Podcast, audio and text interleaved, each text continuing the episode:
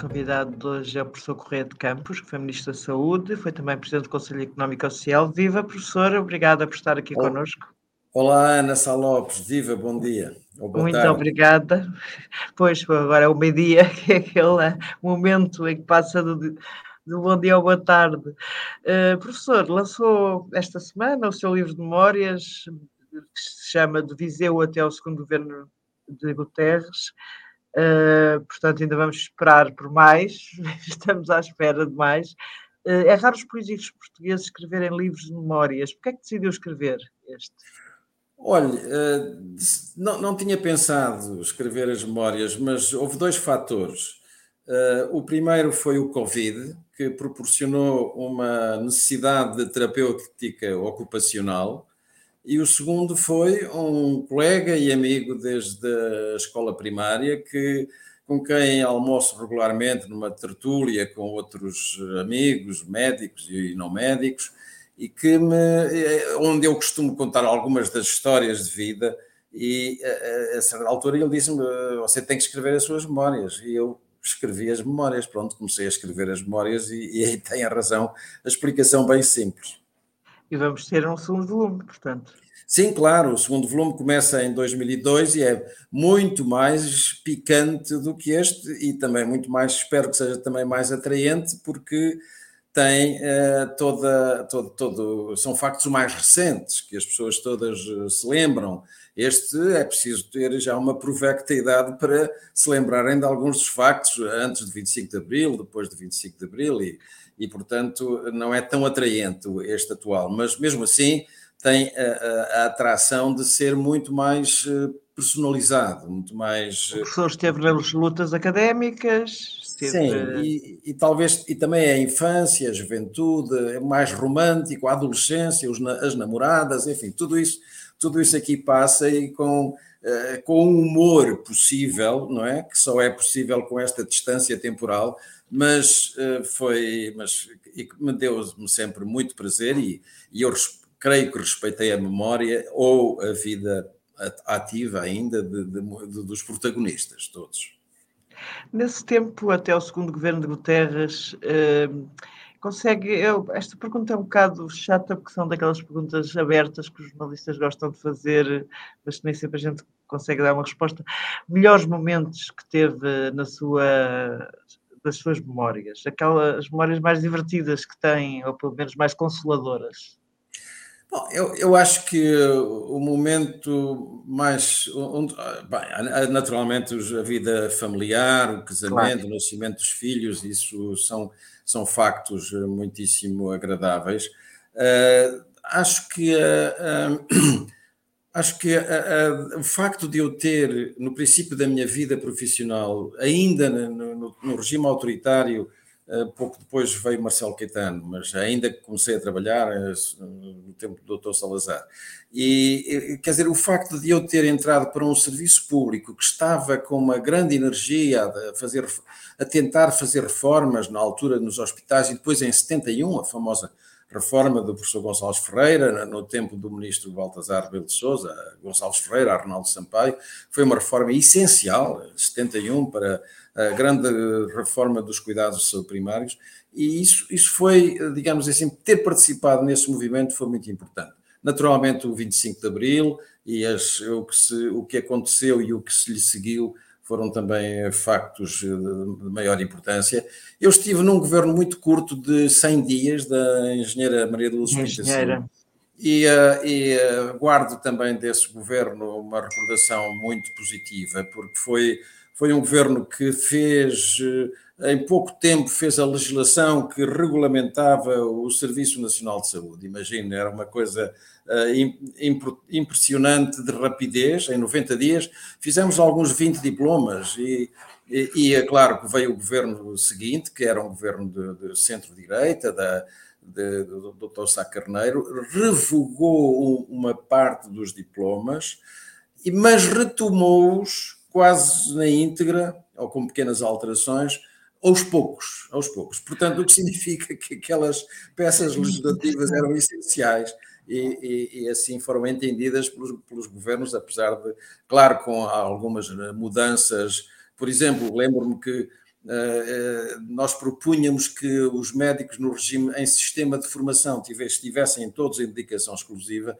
e, e, o, e o o governo que veio a seguir, que tinha como secretário de Estado um dirigente da Ordem dos Médicos, um dirigente regional da Ordem dos Médicos, uh, fez tudo para acabar com isso, não é? Porque eles não estavam nada interessados em Serviço Nacional de Saúde nessa altura, nem em dedicações exclusivas, nem nada disso. Quer dizer, o que queriam era. A questão da dedicação exclusiva vem dessa época de 1978, sim, se não me engano.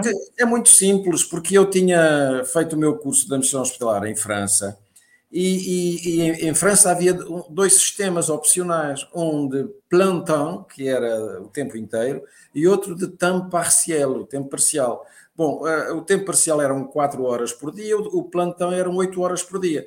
Portanto, era, era, era muito simples. Eh, quem estava no, no plantão ganhava praticamente o dobro dos outros, e, ou mais até, e tinha, tinham salários confortáveis. No caso dos professores universitários, tinham salários a dobrar, portanto, tinha o salário inteiro da faculdade, mais o salário ordenado inteiro da, do hospital, e portanto isso funcionava bastante bem. E portanto, uh, quer dizer, e era um regime, era um país liberal, não era o General de Gaulle que estava no, em funções, e não era nenhum regime coletivista, nem trabalhista, nem socialista, nem coisa nenhuma. Mas uh, as coisas funcionavam bastante bem, e foi esse modelo que eu tentei logo digamos assim, começar a lançar pequenas bases para, para ele poder ser implementado. Mas, claro, os, os sucessores na, na, na, pasta da saúde não, não lhes interessava nada disto, estavam a pensar antes num regime convencionado, de modelo europeu continental, tipo modelo belga e tal. Olha, hoje tomáramos nós ter o modelo belga porque ao menos funciona com preços concorrenciais, competitivos. E, Mas é uma, é uma espécie de seguros de saúde. Sim, um conjunto de seguros de saúde, são vários seguros de saúde e a, eu tenho hospitais que são públicos, muitos hospitais públicos, outros que são de instituições privadas, da Caritas Católica e outras instituições protestantes ou católicas, e tem, e tem o setor privado, naturalmente, mas tem uh, provavelmente uh, não, não tem 70-30 como nós, 70%, 30% privado, 70% público, mas terá aí 60-40, coisa género. E, e a crise que Portugal pode caminhar por um, para um sistema uh, tipo belga? É tipo. Não, não, é completamente impossível. Eu acho que a partir do momento em que se opta por um. Repare, as lógicas históricas são diferentes. A lógica histórica do sistema convencionado é a legitimidade da, por base ocupacional. Isto é, é o trabalho que dá e a contribuição do trabalho que, pelos patrões e pelos, pelos empregadores e pelos trabalhadores que alimenta as verbas da segurança social que vão ser não apenas para pensões, mas também para cuidar, para tratar da saúde. Isto é uma lógica, é a lógica de Bismarck, bismarckiana a lógica da Europa continental. A outra lógica, beveridgeana, do, do Beveridge, do Lord Beveridge, que era um conservador inglês, mas que criou um sistema, uh, um sistema universal. Portanto, o, todos têm uh, acesso universal ao sistema de saúde pelo só facto de serem cidadãos, mesmo que sejam estrangeiros, pelo só facto de, de, de serem cidadãos que vivam no, no, país. Portanto, são duas lógicas diferentes. Ora, reconverter uma lógica para a outra é muito difícil. Embora cada um dos sistemas deste tipo tenham elementos agora de confluência. Porquê? Porque o sistema uh, convencionado, de convenção, entrou em falência financeira porque é evidente que a, a população envelhece, o, as pensões ocupam uh, o, o, orçamento da segurança social e o que resta para a saúde é cada vez menos. E então, tanto a França, como a Alemanha, como a Bélgica, como outros países, foram criando contribuições. A França criou contribuição social generalizada, a Alemanha ampliou a, a, a IVA de propósito para alimentar as caixas de previdência da saúde e, portanto, está a haver um financiamento universal que antigamente era apenas de base de segurança social, de base ocupacional. Isto nos, nos regimes uh, continentais.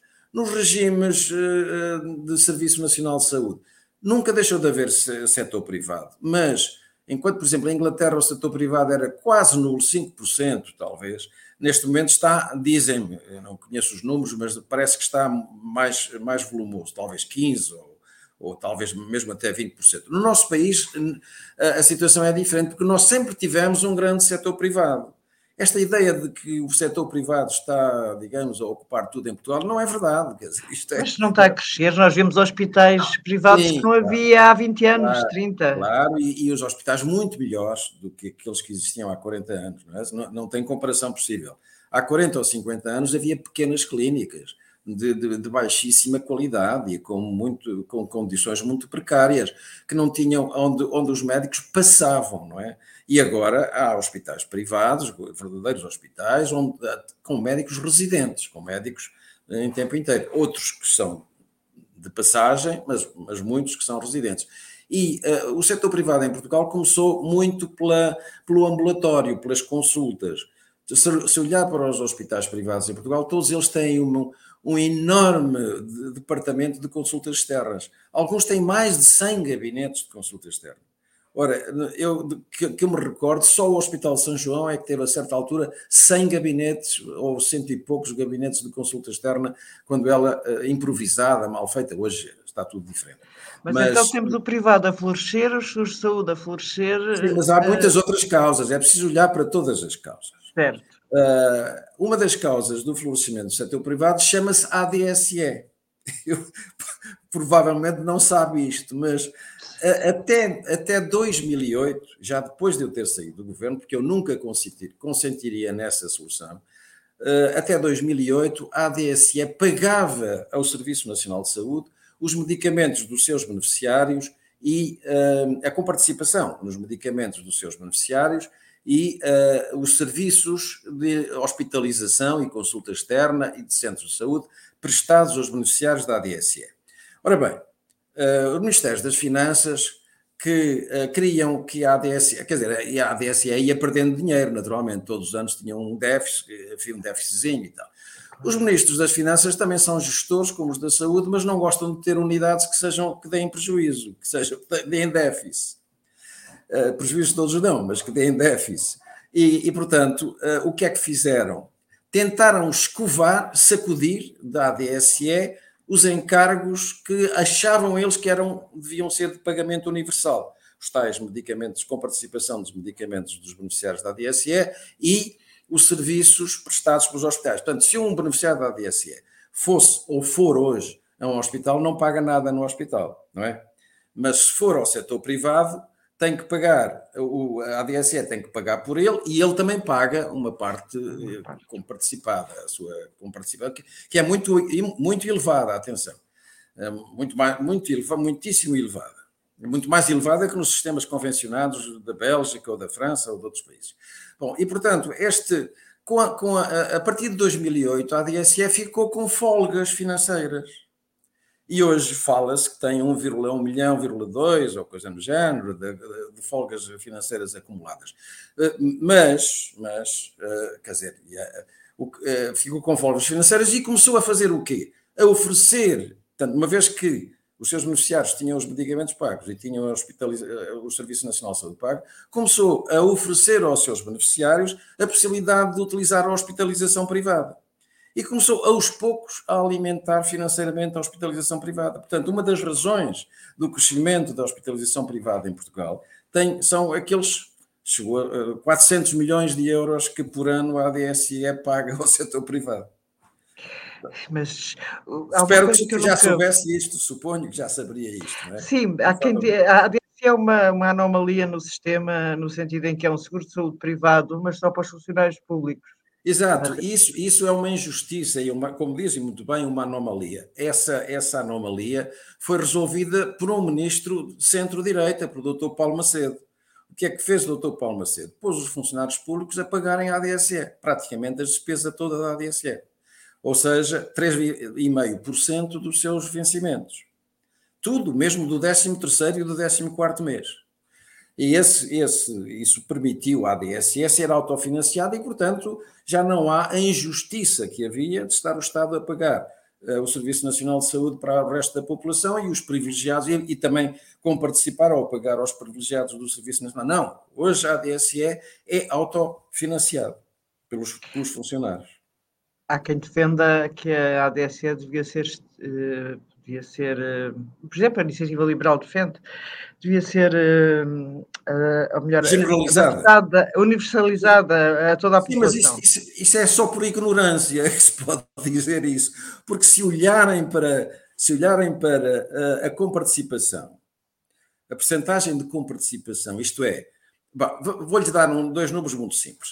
O número, uh, uh, o salário médio dos trabalhadores por conta de outra em Portugal, a remuneração média dos trabalhadores por conta de outra, o salário andará em 1.200 eh, euros, eh, o salário médio, 1.100, 1.200, 1.100 e 1.200 euros por mês, e a remuneração, que é com horas extraordinárias, etc, etc, andará por os 1.400. Isto no trabalhador por conta de outra. Mas na, na função pública, a, a, remuneração média, incluindo o 13 e 14 mês, vai aos 1.800 euros, 1.900. Portanto, há aqui uma grande diferença de rendimento, não é? Na, na, na origem. Uh, por outro lado, uh, uh, portanto, a comparticipação que tem que se pagar na ADSE seria impossível de suportar pela maior parte dos trabalhadores por conta de outra. Impossível. E, portanto, não, não seria, seria completamente impossível suportar. E, portanto, não, não, vale a pena, não vale a pena pensar nessa solução. Aliás, essa solução já há trabalho sobre. Eu, eu já tenho um artigo, imagino, de 82 sobre isso. 1982, né? na análise social, é onde, onde analisei toda essa situação. E depois houve outros trabalhos posteriores de outros investigadores, e isso é completamente impossível.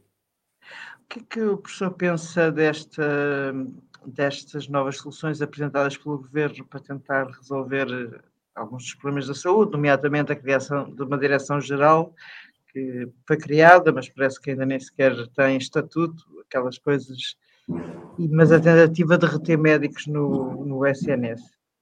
A direção executiva. Direção executiva, perdão, claro. Pois, bom, há duas coisas. A direção executiva, eu nunca fui grande partidário da direção executiva acho que havia uma direção executiva que era a administração central do, do, sistema de saúde e essa é que devia ser a verdadeira a direção executiva. Mas criar, quiseram criar mais um órgão em cima desse e, portanto, criaram uma direção executiva. Está bem, não, não contesto, mas uh, e, e, e, portanto, agora uh, esse órgão não tem estatuto, não é? Ainda. E uh, as pessoas julgam que a ação, há muita gente que julga que a ação que é suficiente, dizer, atuar, fazer os chamados doers, da palavra em inglês to do, do verbo, eh, os doers. Há muita gente que pensa que isso que é essencial. Ora bem, isso é importantíssimo, mas fazer sem base jurídica, sem base legal, sem base institucional, é um risco, é um risco muito elevado e, portanto, eh, eh, eu também acho que não se devia ter regulamentado a direção executiva logo, logo, logo, sem haver alguma experiência. Portanto, acho muito bem que se recolha alguma experiência para se começar, para se fazer, se trabalhar, na, para se regulamentar a direção executiva. Mas já, vai, já está a começar a ser um bocadinho tarde. É preciso realmente ter, definir o que é que se quer com essa direção executiva e saber como é que ela se entrosa, se articula com os serviços existentes e, sobretudo, definir, eh, dizer preto no branco se as ambições regionais são para desaparecer ou não. E se são para desaparecer, há algum outro esquema regional que, que a substitua? Uh, serão as CCDRs? E, e vamos, vão, vamos entrar já no regime de ter na CCDRs uma espécie de subministro ou subsecretário para a saúde ou não? Isso, isto são tudo problemas que, que estão naturalmente a surgir. Aquilo que eu tenho visto da leitura dos jornais e da prática é que uh, há uma ideia de que uh, a, regionalização clássica, tradicional das cinco regiões do país, das regiões plano, neste caso não interessaria muito. Basta, se o país estivesse organizado em unidades locais de saúde, isso bastaria. Bom, eu acho que isso, isso é uma ideia peregrina, quer dizer, francamente, é uma ideia que não me parece muito forte, porque ah, a regionalização existe em todos os países do mundo e a regionalização da saúde. Porquê? Porque a regionalização tem, não é apenas um retalho geográfico. A regionalização tem, sobretudo, uma hierarquia de serviços com autonomia técnico-científica. Isto é, em cada uma das regiões deve haver, como no início havia só norte, centro e sul. E cada uma dessas regiões estava ligada a uma faculdade, ou tinha uma faculdade, tinha uma, uma criação de conhecimento. E essa criação de conhecimento, hoje, quer dizer, há muitas faculdades e, portanto, pode, pode haver uma outra, um outro retalho. Mas, uh, atenção, uh, esse retalho uh, é absolutamente essencial se ele tiver se ele tiver autonomia técnica, quer dizer, autossuficiência, a capacidade de, dentro da região, se resolverem todos os problemas. Porque senão vai tudo de novo voltar à primeira forma, ou volta tudo para Coimbra, Lisboa e Porto, e isso não é a solução. Bom, vamos às unidades locais de saúde toda a minha formação académica e internacional, internacional eh, foi, não foi favorável às unidades locais de saúde. As unidades locais, embora eu tenha criado unidades locais de saúde, Sim. onde era o único recurso para, porque havia falta de recursos humanos e era necessário para juntar tudo. Bom, eu, ehm, a, a ideia, o grande risco das unidades, vamos primeiro aos riscos e depois às vantagens. O, o grande risco das unidades locais de saúde é o setor hospitalar engolir, fagocitar, ocupar uh, os, os, uh, a prevenção e a, e a, e a saúde, e a, e a saúde coletiva, digamos assim, a saúde pública, os cuidados primários, etc. Portanto, os hospitais têm muito mais volume financeiro, têm muito mais pessoal, têm muito mais relevância e notoriedade política, social, protagonistas muito mais fortes, muito mais afirmativos socialmente, e, portanto, eh, as preocupações dos ministros e dos dirigentes nacionais e regionais vão ser sempre muito mais dominadas pelo professor X ou Y do que pelo diretor de saúde de um, de um, de um centro de saúde ou pelo, pela, pela, unidade local, pela, pela unidade de saúde familiar de A, B ou C. Portanto, este é o grande risco. Uh, e, portanto, a, a, saúde pública, a prevenção, a promoção da saúde, os cuidados de primeira linha, os cuidados primários, seriam prejudicados desta forma. Uh, este é o, o, risco. Agora, quais são as vantagens? Uh, nós vivemos durante 40, 50 anos num regime de separação entre cuidados de saúde primários e cuidados hospitalares. Houve uma certa altura uma tentativa de acabar com a Direção-Geral dos Hospitais e meter tudo na Direção-Geral de Saúde, não foi muito bem sucedida, porque, mas enfim, e a, Direção-Geral dos, Geral dos Hospitais acabou por ser substituída por mais que uma Direção-Geral, a Administração Central do Sistema de Saúde, o Departamento de Recursos Humanos na altura, as informáticas que hoje têm outro nome, serviços partilhados, os aprovisionamentos, etc. Portanto, isso eh, foi, digamos assim, as soluções que a história foi, foi determinando. Agora, eh, portanto, ao longo destes 50 anos, nunca houve um verdadeiro casamento entre os centros de saúde e os hospitais. E, portanto, eu, eu acho, olha, eu, eu estou totalmente aberto a que se faça a experiência. A outra experiência não foi, não teve um grande sucesso, fez, teve grande sucesso na, na, nos resultados da, da, saúde pública e, e, em algumas áreas, materno-infantil, por exemplo, foi um sucesso espetacular e aí havia muito boa articulação entre os cuidados primários e, e os cuidados hospitalares. Quase sempre houve muito boa articulação. E, portanto, uh, esse, é, esse é um exemplo muito bom. Agora, uh, noutros casos, os exemplos não eram famosos. E, e, portanto, eu estou disponível para eh, para que se ensaie as unidades locais de saúde generalizadas a, toda, a todo o território e que isso que se faça essa experiência, acho muito bem. Professor, é aceitável estarmos perante um excedente orçamental, ou pelo menos ameaça disso, e haver este déficit no SNS? Uh, há um ano o professor dizia que as finanças não confiam na saúde e são hoje quem gera o setor. Portanto, não é Manuel Pizarro que gera o setor, nem foi Marta Temido, nem foi e, nem foi porque o professor Correia de Campos, se calhar. Não, eu fui, eu fui. eu geri. Então o que é que mudou? Então o que é que mudou? O seu ministro das Finanças, não me estou a recordar que era a época, confesso. Não, era Teixeira dos Santos, mas que tinha sido colega de governo de Francisco Ramos. E, e tinha uma relação muito boa e, e, e, portanto, e uma relação de grande confiança. No início partiu, partiu, começou pela desconfiança, quer dizer, o, o, Teixeira, o ministro Teixeira dos Santos, ministro das Finanças, uh, criou, lembra-se, os controllers, que eram uma, uma, uma, pequena célula das finanças metida dentro de cada ministério e, e perguntou-me, quase a medo, olha lá, tu não, não te importas que eu no meio os controle? Sim, senhor, absolutamente, venham o controle, oferecemos-lhe instalações, automóveis, pessoal, etc., Bom, e, e tive e dei instruções aos serviços para total transparência de dados. Os dados, os dados, portanto, chegavam ao controller na mesma, exatamente na mesma hora em que chegavam à administração financeira do Ministério da Saúde. Uh, só que nós trabalhávamos os dados mais depressa, porque já tínhamos prática, rotina e tal, talvez para aí com uma semana de antecedência ou coisa do género. E quando, uh, e nós, e, e, eu sabia que os resultados eram bons, porque estava a exercer uma pressão muito grande sobre as principais fontes de despesa, nomeadamente os medicamentos, as convenções com o setor privado, um, ehm, e, portanto, e outras, os hospitais também, as despesas perdidas dos hospitais.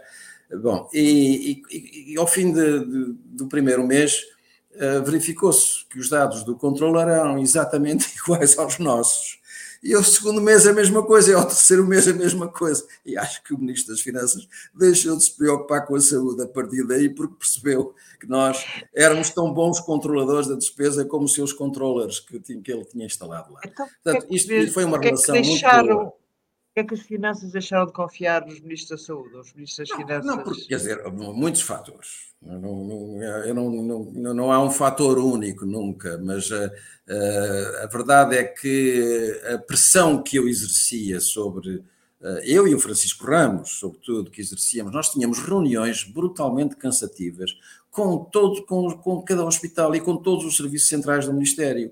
E, que, e conhecíamos melhor o seu hospital, o hospital de cada um deles, do que eles próprios porque tínhamos os dados mais frescos ali e tal. E, portanto, eram, eram provas de, de, de exame de uma dureza enorme. Uh, e, e, isto, claro, as primeiras correram muito mal, houve uma demissão em, em tempo real, ali na, na, no momento em que foi apresentado, que apresentavam as contas, e, e, houve negações, eles diziam que as contas que não eram uh, as mesmas, e nós demonstrávamos que sim, que eram. Houve esse, esses casos, mas a partir dos primeiros casos, toda a gente passou a entrar na linha, e passou a ser, passou sobre, sobre carris. Bom, da mesma forma, os, os medicamentos, não é? Eu tive, fizemos acordos com, a, com o setor medicamentoso sobre uh, limites, tetos de, de, de, despesa farmacêutica, com reversões daquilo que furasse os tetos. E, e, por duas vezes, por duas vezes, fizemos baixa de preços de medicamentos, 6 pontos, 6 pontos percentuais de baixa. Portanto, está a ver, isto acabou por gerar uma, uma, um controle da despesa com medicamentos e com meios complementares de diagnóstico, radiografias, diálises, análises, etc., fisioterapia, tudo isso foi altamente contido. E fizemos-lo durante três anos, conseguimos. Bom, porquê é que, porquê é que não, se, não, não se continuou? Bom, há sempre o efeito de, de, posterior à contenção. A seguir à contenção vem a expansão, não é? Quer dizer, o ministro tinha saído, eh, quer dizer, já não estava lá para fazer aquelas cenas de reunir com os hospitais e tal, e portanto, e, e, e de, tratar as pessoas e saber tanto dos, da gestão financeira dos hospitais como da própria, cada conselho de administração, e portanto, a, a certa altura as pessoas eh, provavelmente eh, aliviaram um pouco a sua, a sua, o seu rigor, a sua disciplina. É evidente que as tensões externas que incidem sobre uma administração são sempre tensões centrífugas, não é? São para expandir a despesa, não é? São para explorar, expandir, rebentar os limites.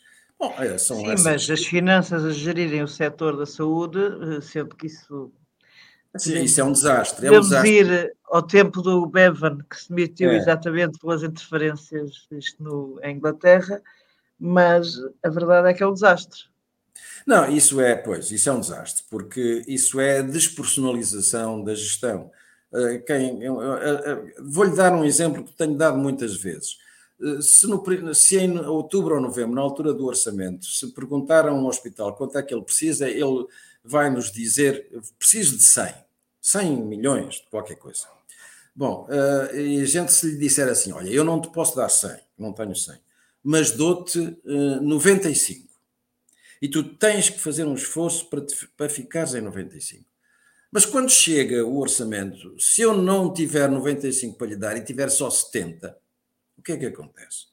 Ele não vai gastar 70 milhões, não vai gastar 80, não vai gastar 95, não vai gastar 100, vai gastar 110, porque passa a vida, passa a vida, quer dizer, todo o seu tempo passa a ser ocupado em responder aos credores e não, não tem possibilidade de projetar e de fazer uma gestão estratégica do seu estabelecimento. Só tem na mão 70, quando ele disse logo, quando ele precisava de 100 ou podia, quando muito conter-se com 95, portanto, vai, vai desligar-se, de, de, vai, vai aliviar, afrouxar os limites. E, portanto, esta, eh, esta, o que é que faz as finanças? As finanças é outro sistema, é o sistema do ferrolho, não é? ou do funil com torneira, não é? Um funil onde entram as verbas e depois tem uma torneira as verbas vão-se gastando aos pouquinhos pela saída do funil, mas depois, quando as finanças ficam, aquilo está a escorrer demais, fecham a, a torneira do funil. Bom, é, é, um corte cego, não é? Corta-se as coisas boas e as coisas más, não é? Aqui tem a explicação prosaica de, de como é que a gestão, a gestão financeira feita pelo Ministério das Finanças é, de, de, em relação à saúde é completamente destrutiva. Falou há bocado do William Beveridge, que o relatório foi a pedra, no fundo, sobre que assentou a construção do National Health Service, o Serviço Nacional de Saúde Britânico, que faz agora 75 anos. E também começa a estar com graves problemas. Uh, ou seja, eh, nós vamos transformar, chegamos a transformar os Serviços Nacionais de Saúde que foram que cresceram nas Europas Sociais-Democratas, eh, foi um governo trabalhista que fundou na Inglaterra, mas foi, foi prosseguido pelos governos conservadores, eh, em caricaturas do SNS, como o professor um dia classificou o risco do nosso SNS transformar. Uh, repare, uh, não são só os, os, modelos de tipo SNS que estão em crise financeira. Os modelos de convencionados estão numa crise brutal e, e aliás, rebentam todas as escalas e furam os, os 10, 12, 13%, 14% do PIB, não é? Isso uh, de gastos com a saúde. Portanto, não, isto não é, não, não é uma, este, esta ruptura financeira, este excesso de rapagem financeira não tem a ver com, com o modelo, tem a ver com as causas da despesa. É evidente que o envelhecimento é a primeira causa, não é? Quer dizer, e nós gastamos no último ano de vida uh, da nossa civilização, gastamos muitíssimo mais do que nos anos todos anteriores, não é? Nos 20 anos anteriores. E, portanto, custamos mais aos, aos sistemas de saúde. Portanto, isso é, uh, uh, isso, por outro lado, a tecnologia. As tecnologias hoje são, são altamente dispendiosas e estão sempre a surgir.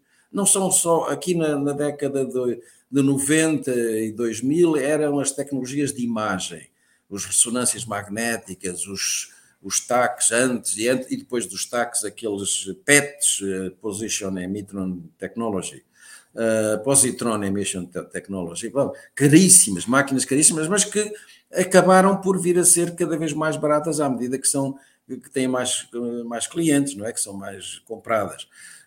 O, mas neste momento, nos anos 20 deste século, a grande tensão sobre a despesa são os medicamentos da nova geração.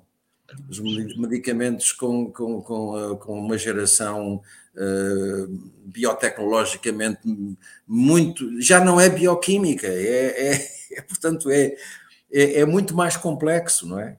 São os, os, monoclonais, os, enfim, todas essas, todas essas tecnologias que vão ao âmago da célula e que, uh, e, e, que tornam essa investigação muito dispendiosa, e depois a, a indústria quer ressarcir-se com, com ou sem legitimidade, mas quer ressarcir-se eh, desse, desse, desse encargo. Sem legitimidade, quando apresenta, às vezes, pequenas modificações de moléculas que não têm nada a ver, que não são coisa verdadeiramente inovadora com legitimidade quando apresentam uma coisa que é verdadeiramente inovadora e que salva vidas, não é?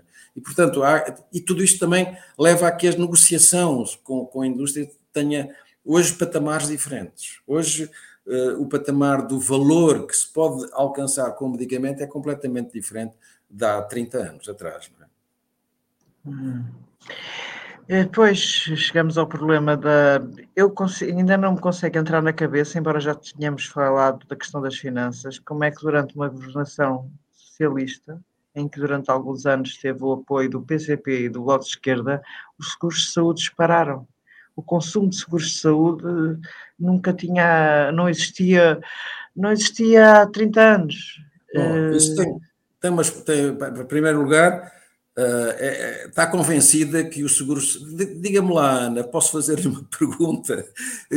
Quanto é que acha que os seguros de saúde representam no total das despesas com a saúde em Portugal, incluindo público e privado? Diga um número. Não vou tirar o número porque eu em matemática reservo o direito da. que é muito, não é? Que é, que é o muito. que eu acho é que o número de seguros de saúde, há, há, provas disso, pelo menos. Não, mas sabe qual é o número real? As pessoas que detinham. Não, não sei. É 4 a 5%. é 4 a 5%, Ana. Porque Ana, quantos seguros de saúde tem? Sem saber. Tem cartões, não é? De crédito é, se calhar é sócia do Automóvel Clube. Tem, não, não sei que, não, não é, mas, enfim, ah, mas, há, mas há, há, quer dizer, há, há uma série de, de, seguros que são, que são eu não, não, estou a dizer que os seguros não sejam úteis, já vou explicar bem a situação. Mas, em primeiro lugar, importa desfazer esse mito. A importância financeira da, da, da, indústria seguradora na despesa total com saúde limita-se a 4, 5%. E os números não são meus, são do Pedro Pita Barros, que é uma pessoa que merece toda, toda a credibilidade, não é? Bom, agora, uh, porquê é que as pessoas mesmo assim compram seguro de saúde?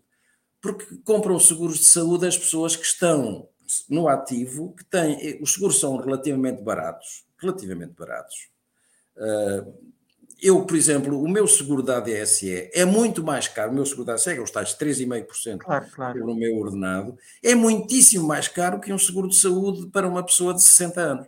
Claro, já ninguém me faria um seguro de saúde aos 80 anos, não é? A menos que eu pagasse, pagasse uma loucura.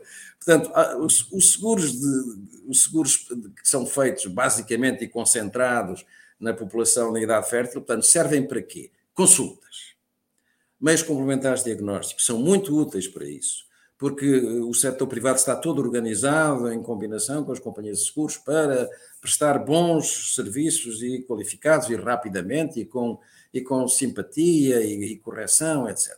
Bom, eh, maternidade, cuidados de maternidade. Portanto, os seguros estão uh, pequenas cirurgias. Agora, não peça às companhias de seguros que lhe tratem o cancro, nem, nem às companhias de seguros que façam transplantes nem às companhias de seguros que façam tratamentos por, por medicamentos monoclonais. Não. E, portanto, as, as companhias de seguros não se metem nisso. E, e quando chegar aos 65 ou aos 70 anos, cortam-lhe o seguro, dizem adeus, bom dia, muito obrigado.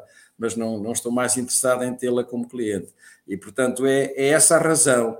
Uh, da, de, portanto, uh, as companhias de seguro fazem um grande alarde de que o número de segurados cresce, o número de segurados deve ser, se calhar, 50% da população portuguesa, não me surpreenderia. 40% de certeza. Mas isso não significa rigorosamente quase nada.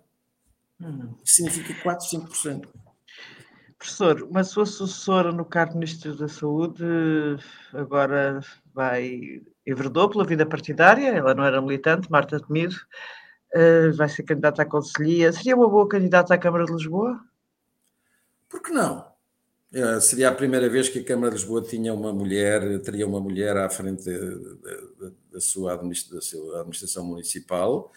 Acho que seria, seria muito interessante, é uma, uma hipótese muito interessante.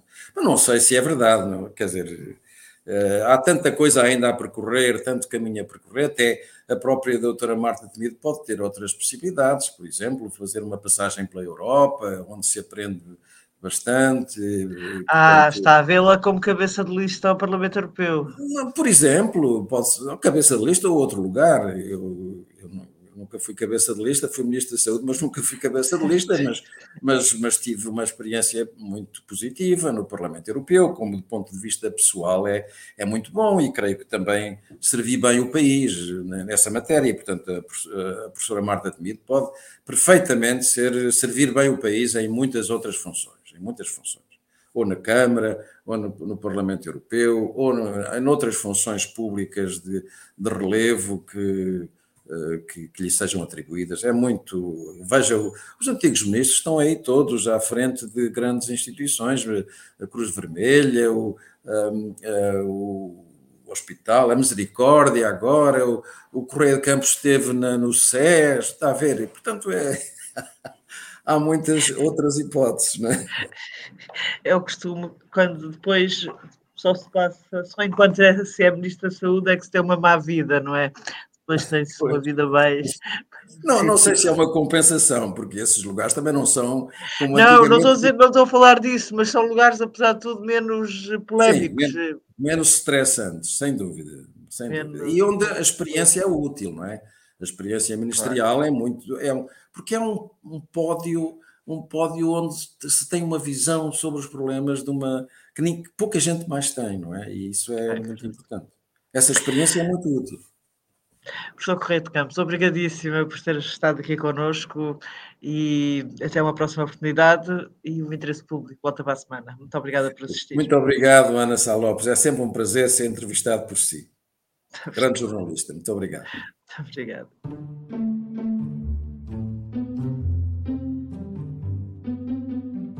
O público fica no ouvido.